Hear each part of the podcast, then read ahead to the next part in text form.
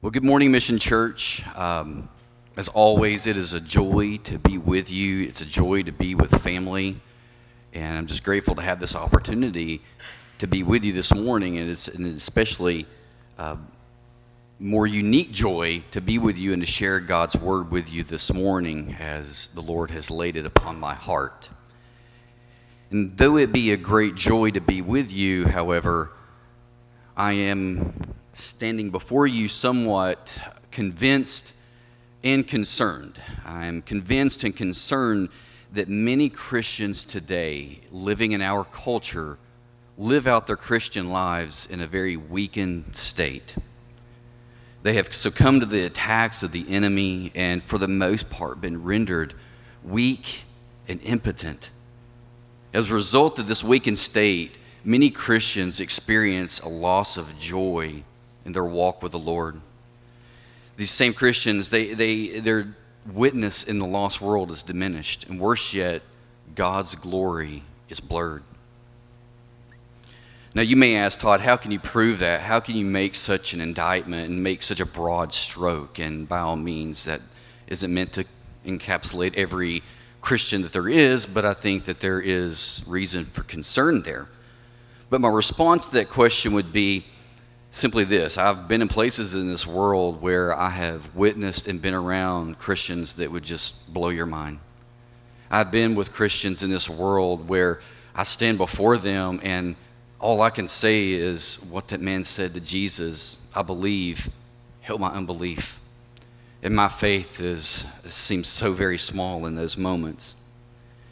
Now, with that said, uh, honestly, it makes my, my faith, I'm ashamed of my faith many times and I feel very weak myself. And so much of the sermon is pointed right here to me.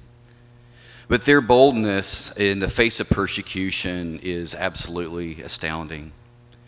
And their willingness to obey God's word is absolutely riveting. And their desire to share God's word with a lost and dying world is nothing less than amazing. Now, if I've offended you already in the first couple moments of this sermon, I would challenge you to do this. Go out in the world, find 10 Christians, and ask them. Ask them some simple questions. Ask them to ask them, when's the last time that you shared your faith with someone who did not believe? Ask those Christians in our culture, ask them, you know, when was the last time that you were faced with a hard truth of God's word that required obedience? And see what the response is. Ask them, when was the last time that you were persecuted for sharing your faith and for simply being a Christian? If you ask those questions, I'm quite confident that it will help illustrate my point that many of us, including me, are living in a weakened state in our Christian life, and it is not the life that God intends for us to live. Now, granted, we could spend an enormous amount of time dissecting and analyzing why that is the case, why so many are living in a weakened state. But that wouldn't be the focus of the text today. The focus of the text today is how can we be strong, right? How can we be strengthened in the Lord? Now, thankfully, in the text today, Paul, he gives us these examples in the text. In the text, he will give us some insight into that. Now, just to give context, it's always important to understand context, context, context, context. Today, we are in Ephesians 3, and we're finishing up the chapter. Now, as has been stated many times, in Ephesians, you can take a line and you can draw it right down the middle of Ephesians in chapter 3 and 4. The first half of Ephesians is very doctrinal. The last half of Ephesians is very duty oriented. It's precept and practice.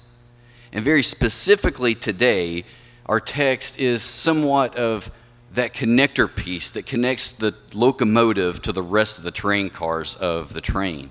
And so it really connects that piece that goes from doctrine to duty and precept to practice. And in the text today, we see Paul praying for the Ephesian believers. He wants them to get it. He wants them to get what their identity is in Christ. He wants them to understand who they are. And He is praying for their strength so that they can understand God's love. But no doubt, these Ephesian believers were probably in somewhat of a weakened state themselves, if you think about the context. Because these Ephesians believers, from an external perspective, they were likely facing attacks and enemies from an outside world. If you just go back to the uh, founding of the uh, Ephesian church there in Ephesus, as they came to saving faith, what were they doing? As we read about in Acts, they began burning their idols. The town became in an uproar because of what was happening there. Then also, you can understand that when people truly seek to live a righteous life, as Paul makes very clear, you're going to face persecution. It's inevitable. From an internal perspective, we are quite confident that there was somewhat going on there, somewhat weakness in the fact that from an internal perspective, Paul was, we read how Paul was on his way to Jerusalem and he stops by and speaks to the Ephesian elders. He doesn't go all the way into Ephesus, but Ephesus, but he wants to speak to the elders at Ephesus and he warns them that from within you fierce wolves are going to come, not sparing the flock. And so we can understand that there were likely false teachers there among them there at Ephesus. And then also in 1 Corinthians 16, 8, 9, to illustrate the internal uh, challenges there, Paul says, But I will stay in Ephesus until Pentecost, for a wide door of effective work has opened to me, and there are many adversaries. Then also we can understand from the general context of the book of Ephesians, it's somewhat polemical. Polemical in the fact that they were Paul was writing likely to correct error in many cases. He was writing to correct some things that were not right. And so we know that there were some internal challenges going on there. But we just get the fact that maybe they were in a weakened state, and Paul is praying for their strength. Now, this strength is a strength that comes from God and God alone. Now, when you and I so often think of strength, we think of tying up our bootstraps, pulling them up, and gritting it out, and by our own sheer will, we will be strengthened. But that's not what we're looking at today in God's Word. Godly strength, as we will see, is going to have somewhat of a domino effect to it, where one thing leads to another, and then another, and then another, and then finally a grand crescendo at the end. Now, for you, those of you who know me, you know that I'm somewhat uh, type A in the fact that I like an alliteration of text and I like to bullet point things, but this morning I don't have so much of that. But what I do have is the outline that Paul lays out for us. But in the text today, we're going to see these things. We're going to see the necessity of prayer, we're going to see the need for strength, the enabling to comprehend, being filled, and glory to God. So, if you would, let me pray one more time before we dive into the text. Lord Jesus, I am extremely humbled and extremely grateful to be here this morning. Lord Jesus, I pray that as we dive into your word, that the Holy Spirit would just go before us that the Holy Spirit would open our eyes, would open our ears. And may we have hearts, Lord God, that are humble before you. And may we be teachable. Lord Jesus, may the text be preached faithfully this morning to your honor, to your glory. In your name we pray. Amen. All right, so the first thing that we see in the text today is the necessity of prayer. Verse 14 states, for this reason I bow my knees before the Father, from whom every family in heaven and on earth is named. So, the first thing that we see if we are to be strengthened with a godly strength is the need for prayer. And it is imperative to understand that it all begins with prayer, is it not?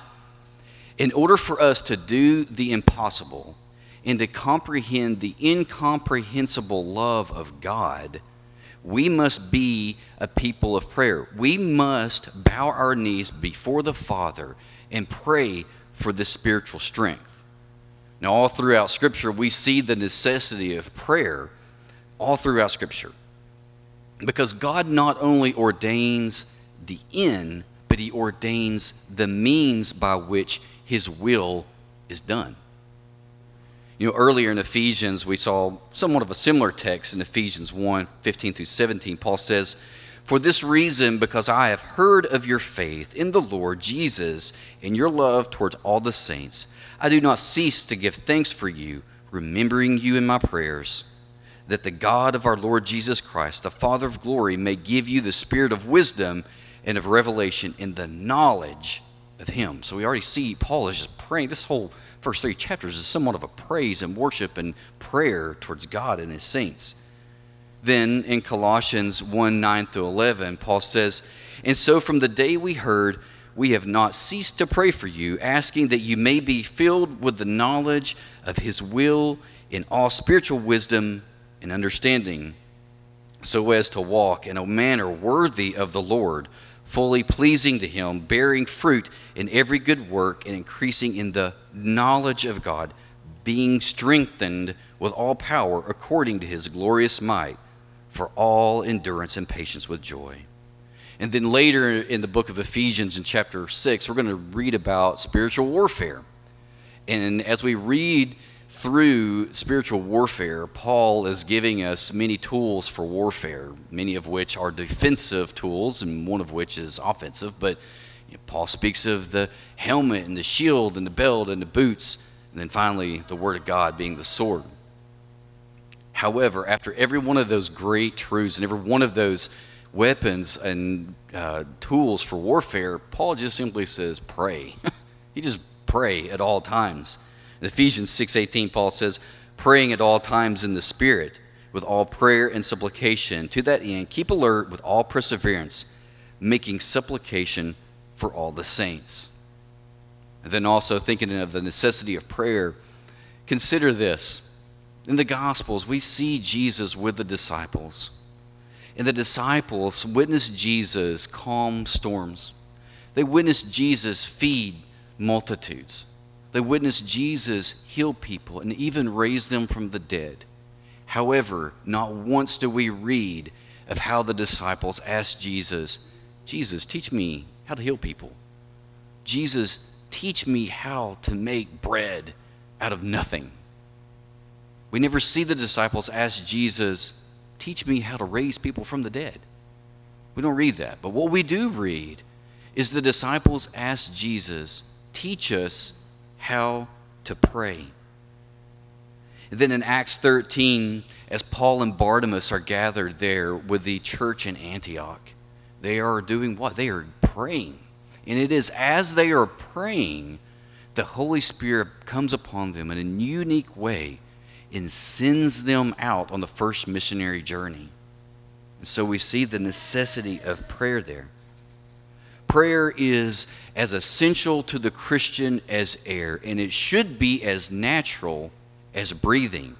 And we are, as Paul says, to do it without ceasing. The necessity of prayer is that the fact that we are completely and totally dependent upon God in everything we do, every breath that we take, every moment that we spend in our lives.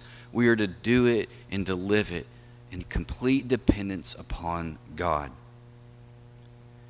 You know, and as we see very specifically here, Paul cries out to the Father. And Jesus, as he taught the disciples how to pray, he says, Our Father who art in heaven. Now, granted, we have the liberty and privilege to pray to each member of the Trinity, whether it be the Father, Son, or Holy Spirit. But there's an important truth here that we need not overlook the truth that Christianity is relational. Every religion in this world, every other religion, they, they have no concept of a relationship with the God of the universe. And to consider God our Father in many religions is downright blasphemous. And so we must get and must not overlook the fact that we as Christians, are in a relationship with the Father. So, in order to be strengthened and to live the life that God would have us to live as His followers and as His sons and daughters, we must be a people of prayer. Next, we read about the need for strength. The need for strength tells us in verse 16, Paul says that according to the riches of his glory, he may grant you to be strengthened with power through his Spirit in your inner being.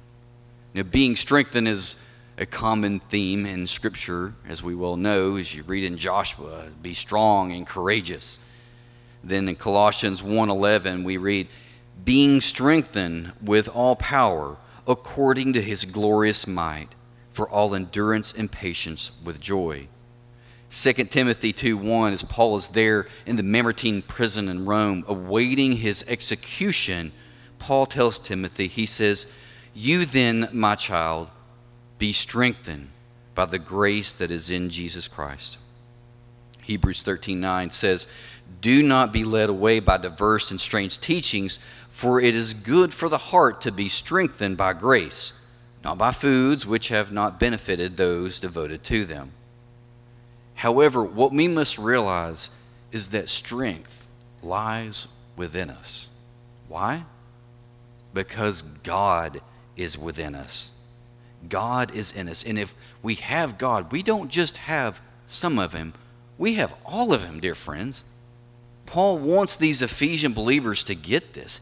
He wants them to understand that they have been lavishly and overwhelmingly loved by God. He wants them to understand that they are rich. He says, the riches of his glory. And so if you are a Christian here this morning, regardless of what, you what you have in your wallet, your bank account, or your 401k, you are rich. And you are rich beyond measure. Rich beyond measure. And so, unfortunately, they weren't understanding this.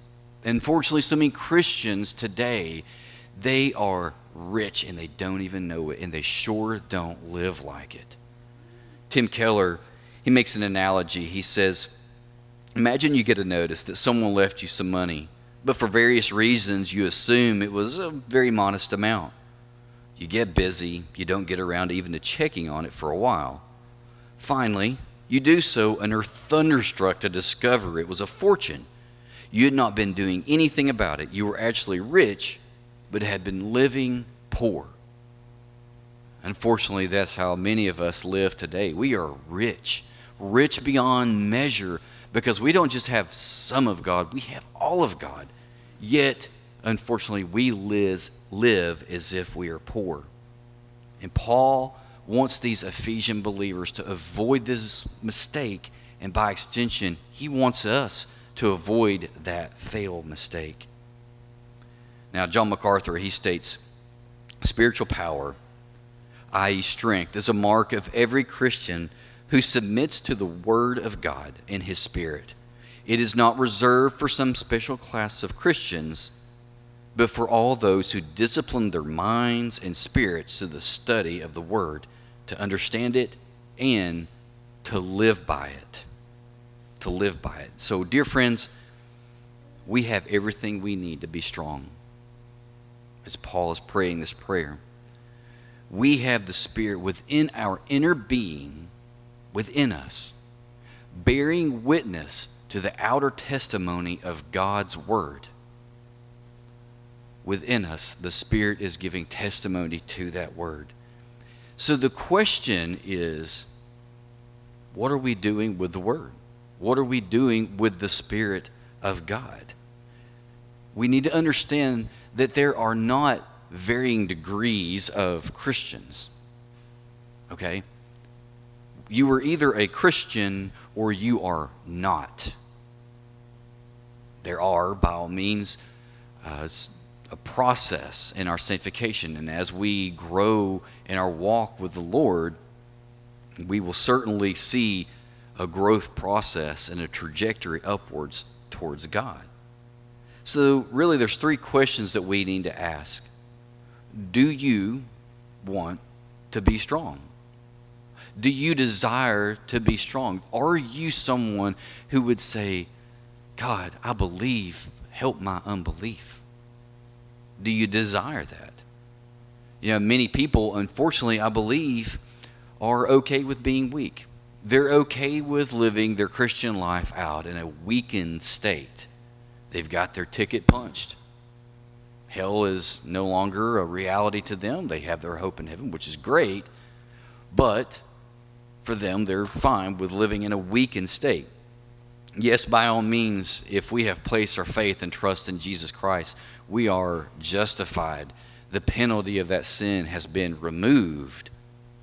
However, dear friends, there's much more to the Christian life than simply not going to hell. As stated earlier, the Christian life is about a relationship with the God of the universe. The God of the universe. We have a Father in heaven who has made us sons and daughters of Him. It is a relationship. Number two, are you willing to submit? Are you willing to submit to God's word and His Spirit? Are you willing to submit your will and your desires to God's desires, into His will? Are you willing to do that? Are you willing to forsake the things of this world? And this idea of becoming weak and by submitting to God's word, this paradox of losing, winning by losing, and being strong by being weak is what Paul tells us in 2 Corinthians 12 9. But he said to me, My grace is sufficient for you, for my power is made perfect in weakness. Therefore, I will boast all the more gladly in my weakness, so that the power of Christ may rest upon me. So when we become weak, by submitting to God's word and submitting to his will, that's when we are the most strong. That's when we are the most strong. Third question is, is are you willing to commit? So are you willing to submit and are you willing to commit? Are you willing to commit yourself to forsaking the things of the world? To committing yourself to forsaking the things that may be good things, but they're not the best things? Are you willing to do that? You know, earlier this year, uh, we exercised abstaining from excessive use of uh, electronics and iPads and TV and so forth. And I think for many people it was very telling of, of how much those things consume our lives. I know it was for me. And if you look at that, there's nothing wrong with an iPad or a TV inherently. But I think we would all agree that there was a valuable lesson learned in that, that those are not the best things. We must be committed to seeking the best things, the things that bring God the most glory. And so we must be willing to submit to God's word. We must be willing to commit to the best things. The next thing that we read in the text is the enabling to comprehend. Verse 17 says, So that Christ may dwell in your hearts through faith, that you, being rooted and grounded in love, may have strength to comprehend with all the saints what is the breadth, the length, and the height, and the depth, and to know the love of Christ that surpasses knowledge. So, the result of being strengthened is not to just be strong, there's a purpose behind it. And the purpose is to comprehend God's love. And it's a comprehension that could be best described as an apprehension or a taking a hold of. And please hear me out, look in the text. It is accessible to all the saints. All the saints. As stated earlier, there are no different degrees of a Christian. Okay, you are either Christian or you are not. It's not just for a select few, it is for all the saints. if we will commit to and submit to God's Word.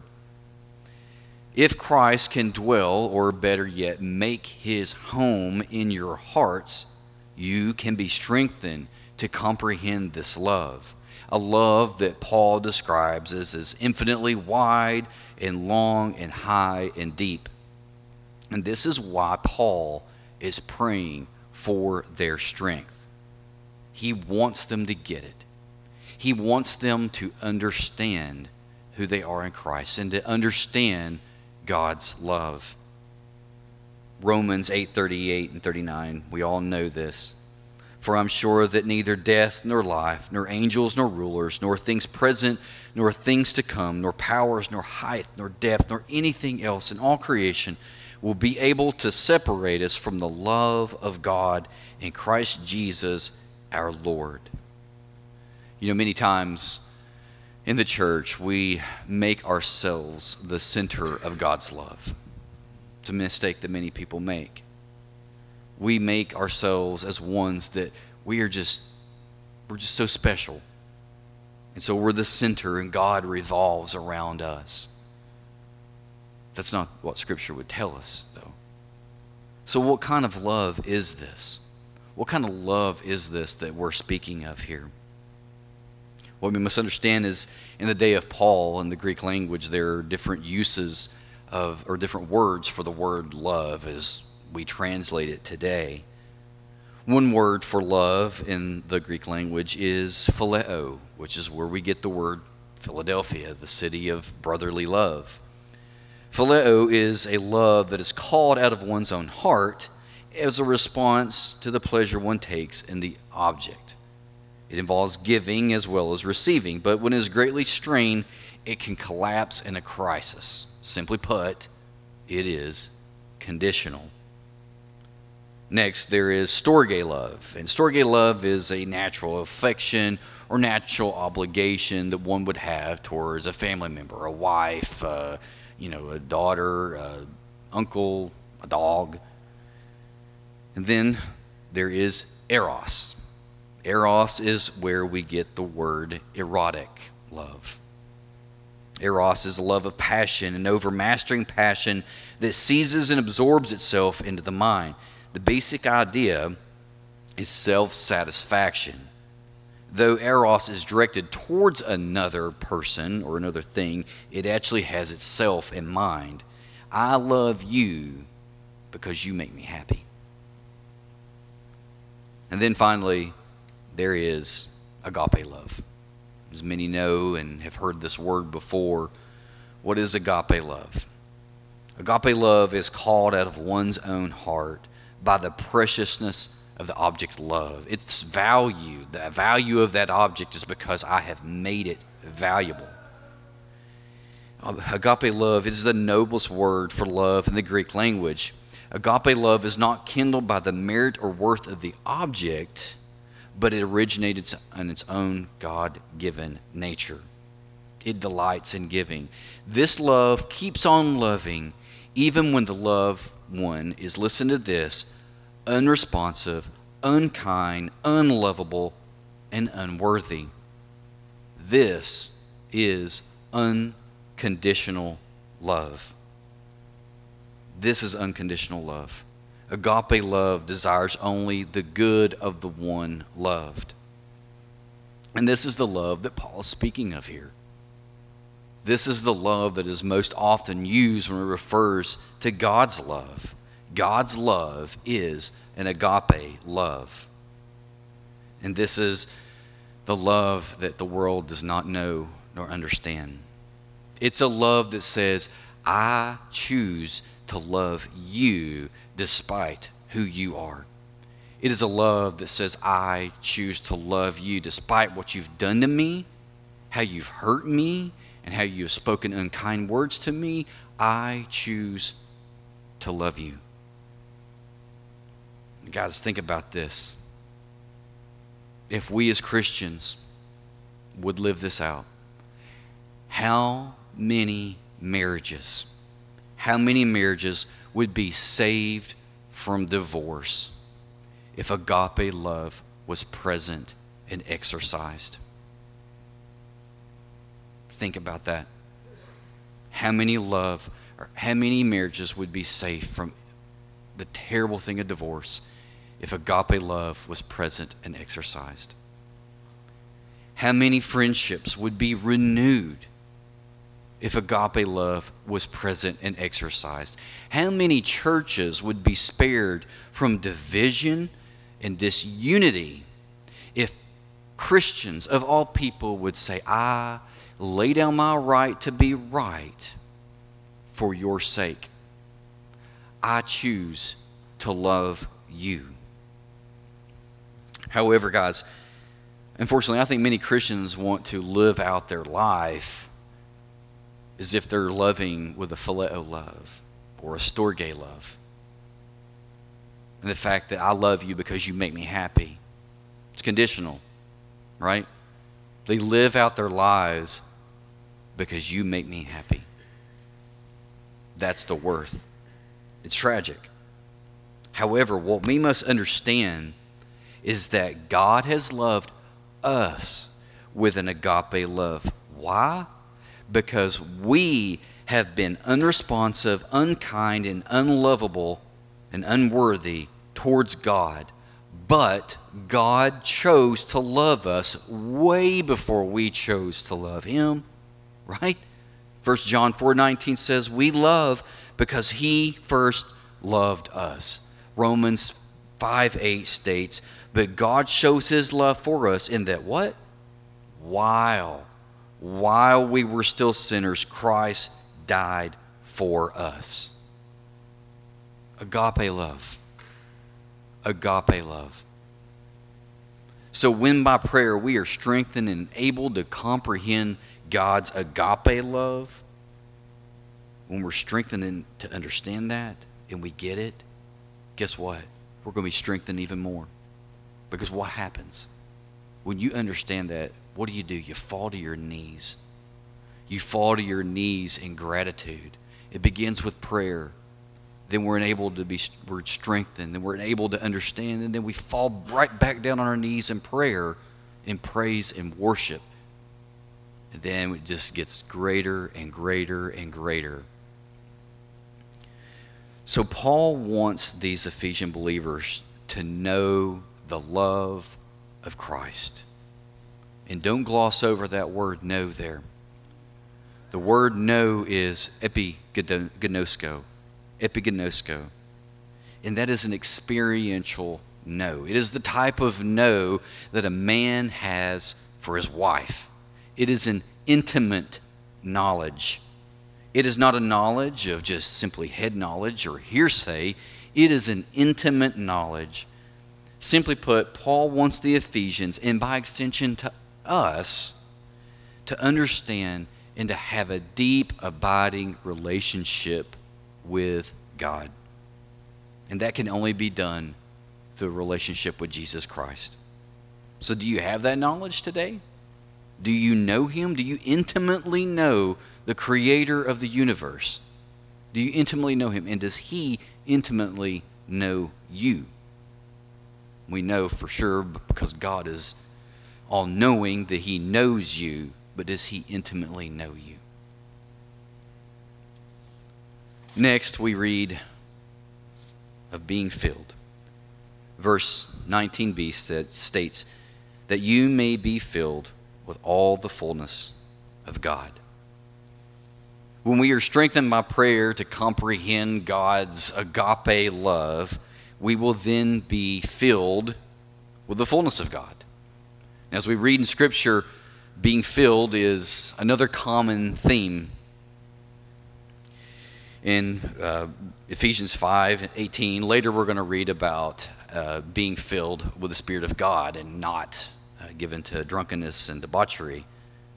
And then in Romans 5, uh, similar to being filled, as I think you would agree, being poured, uh, Romans 5 5, Paul states, And hope does not shame, put us to shame because God's love has been poured into our hearts through the Holy Spirit who has been given to us. And then in Titus 3 5 through 6 states, He saved us, not because of works done by us in righteousness but according to his own mercy, by the washing of regeneration and renewal of the Holy Spirit, whom He poured out on us richly. There's that word again, richly, through Jesus Christ our Savior.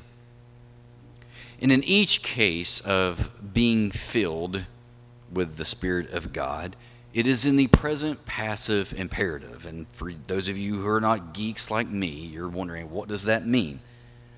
Simply put, it could be translated be being constantly filled. And there's three ideas here.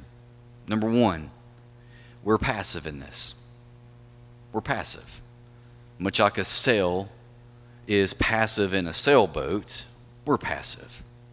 The sail is in the air, the wind fills that sail and moves that sailboat forward. The wind is the active agent. The sail only captures the wind, right? And so with us, it's much the same way. We must get our sails up with study of prayer and commitment to God's Word and submitting to His Word. We get our sails up. But the Holy Spirit is the one that moves us forward.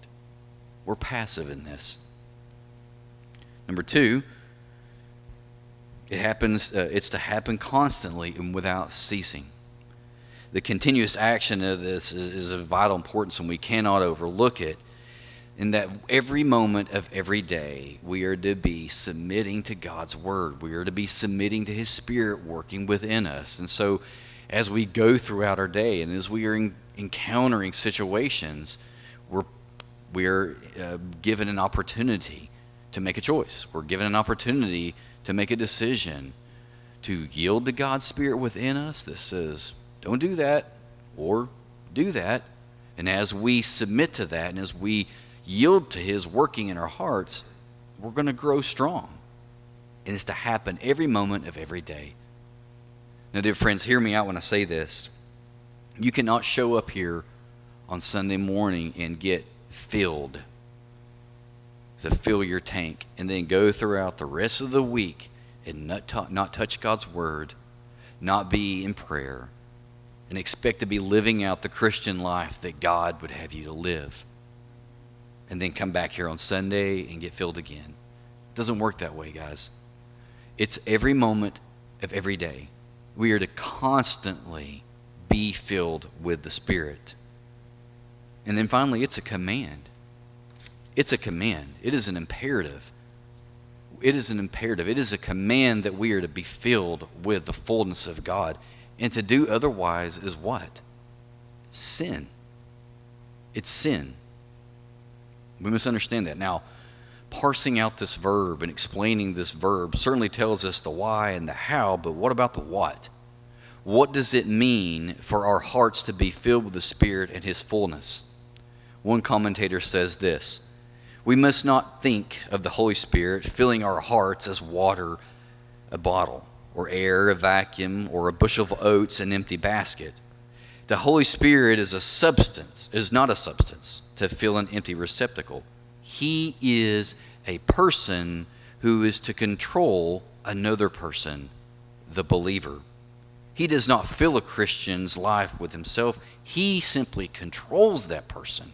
That's the idea here.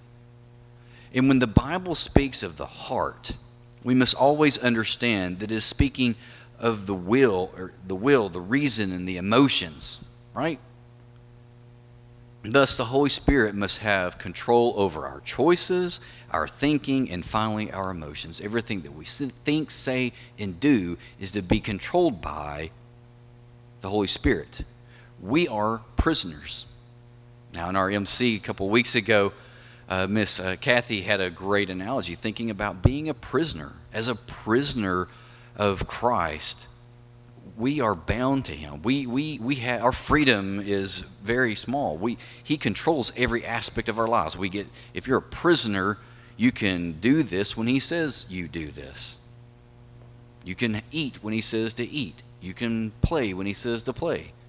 He controls every aspect of our lives. And that's the idea here. That's the idea. To be filled with the Holy Spirit is to be controlled by the Holy Spirit. And to understand this helps us take something that is that could be very subjective to something that is very objective, right? Many people will take this and think that being filled with the Spirit is uh, simply an emotional experience. And certainly there are emotions that come with that, but it's much more than that. That is simply the fruit. The root is being controlled by the Holy Spirit. And so when we begin to comprehend the incomprehensible love of God, we will be filled by and controlled by God's Spirit. And if we're controlled by Him, He no doubt is going to lead us where He wants us to go. And He will control us within our inner being. He will consume us and control us in every aspect of our lives. And it will, it will create oneness within us. In John 17, we read about Jesus in the Garden of Gethsemane, and He's there. Uh, what we would consider the Holy of Holies, as Jesus is praying to the Father. And so often in that text, and in that instance, we see Jesus praying for our unity, that may all be one, that they may be one, even as we're one. Jesus is praying for unity. And so when we are filled with the Spirit of God, and when we collectively are filled with the Spirit of God, we will be one. And when that is the case, dear friends, with that unity, we are a powerful witness to a lost and dying world around us, are we not? a world that has no comprehension of what agape love is. So when we understand and comprehend God's love, and we exhibit that amongst ourselves, and unity was, is within us, we're going to be a powerful witness in the world. And in that high priestly prayer, Jesus says uh, that the world may know that God sent Jesus, sent me, and has loved us even as he loved Jesus because we are in Jesus. The world knows that Jesus is the Christ because of what we do in this world and how we live and how we have hope. And having that fullness of God is what makes that possible. And then finally, to the glory of God. Verse 20, Paul says, Now to him who is able to do far more abundantly than all that we ask or think according to the power and work within us. To him be glory in the church and in Christ Jesus throughout all generations, forever and ever. Amen. And so at this point, we may have a temptation to think that this is about us. Once again, when, you, when you're learning about the love of God and the joy that we can have in this relationship with Him, we, we're going to once again start thinking about ourselves and become the center, but it's not. It's about God. It's about Him. It's about His glory. The purpose of being strengthened is God's glory. And so Paul is, once again, he is praying for these Ephesian believers to be strengthened. Strengthened to understand and comprehend God's incomprehensible love so that we, in response to that, will do what? We will fall right back down our knees in prayer and thanksgiving and giving glory to God all the more. And the world sees that. And then, as we would say, we're worshiping Jesus, making disciples, and multiplying. And then God's glory grows all the more. And so, um, this is to be done before the Father in heaven and on earth, in the church, and in Christ Jesus throughout all generations, forever and ever. You're thinking about the Lord's Prayer once again. Jesus says, Our Father who art in heaven, your will be done on earth as it is in heaven. Right? Your will be done on earth as it is in heaven. What's going on in heaven right now? God's being worshiped, God's being praised, He's being glorified. The glory of God is the chief in demand. That is our purpose. That is why we were created. Lest we forget that. God did not create us because he needed a friend, because he was lonely. No, he was perfectly content within the Trinity. He had that relationship. There was a love relationship there from eternity past. He created us to put on display to the universe his glory. And we, being the pinnacle of his creation, should therefore bring him the most glory, should we not? A rock can certainly bring God glory, but we, being the pinnacle of his creation, should bring him all the more glory and his bride, his church, should bring him even more glory because we, being a people who are saved by grace, display God's goodness, his graciousness, his mercy, and the universe sees it. The angels see it, and it blows their minds. Blows their minds. We talked about that last week in our MC of the rulers and authorities in heaven in the, in the previous text. We dissected that a little bit and just understanding that you know that may refer to the angels. And the angels look at us and they marvel. They, they, they, they can't understand grace like we can. And so we, the church, are to bring God the most glory. And so when we live our lives for our glory, friends, when we live it for our glory and our good, we're not fulfilling our purpose in life. When we do that, we're doing something very sinful. We're worshiping ourselves, breaking the first commandment. We're worshiping an idol. Unfortunately, that happens so often. We are seeking our glory in things, we're seeking our fame rather than God's. And we need to repent of this. And we need to seek God's forgiveness and seek the greatest good of all God's glory. You know, John Piper, he states that uh, God is most glorified when we are most satisfied in Him.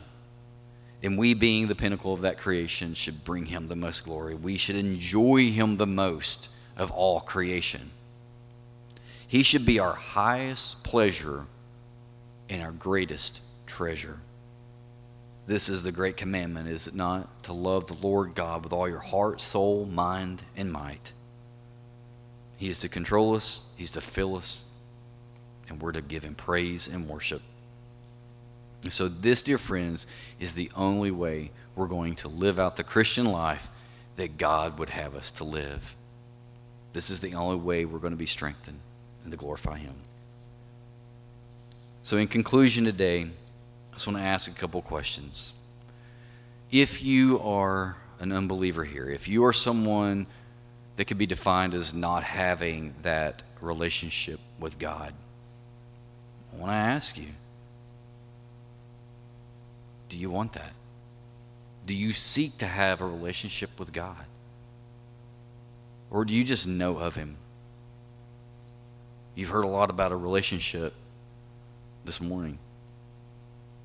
Do you want a relationship with God? Because if there's only one way that that can happen through Jesus Christ. Jesus said, I am the way, the truth, and the life, and no one comes to the Father except through me. And so you cannot begin to comprehend, you can't begin to even understand this love. You can't begin to understand it.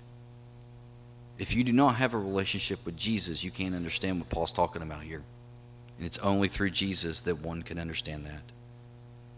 Number two, if you're a believer here this morning and you're in a weakened state, I want to pray for you.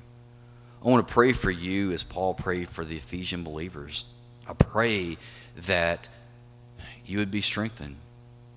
I pray that God would do a work in your life and that He would make His home in your hearts. John 14, 23, Jesus states, If anyone loves me, he will keep my word, and my Father will love him, and we will come to him and make our home with him. May Jesus make his home in your heart. May he be welcome there. May he be welcome there. And as a result of all of this, your hearts would be filled and that you would receive the greatest joy of all God Himself. God Himself, the greatest joy of all. And so I pray that you would understand who you are in Christ. Because as we continue through the book of Ephesians, we're going to be prompted with a lot of decisions. We're going to be prompted to obey or disobey especially when we're looking at husbands and wives and children and parents. We're going to be faced to either obey or disobey. These first three chapters are so crucial because if we do not understand them, the motives are going to be wrong here. And so I, like Paul, want us all to understand who we are in Christ. We are a people that God has chosen. We are a people that God has pursued, a people that God has died on the cross for us because he chose to love us despite ourselves. Help us, God, understand this. Because if we get this, if we understand this, it will be a joy. It will be a joy later on for a husband and a wife to live in a covenant relationship with joy, even though it can be difficult and even though it can be hard. That husband and wife can joyfully reflect God's character in living out agape love, an employee, employer, and so forth.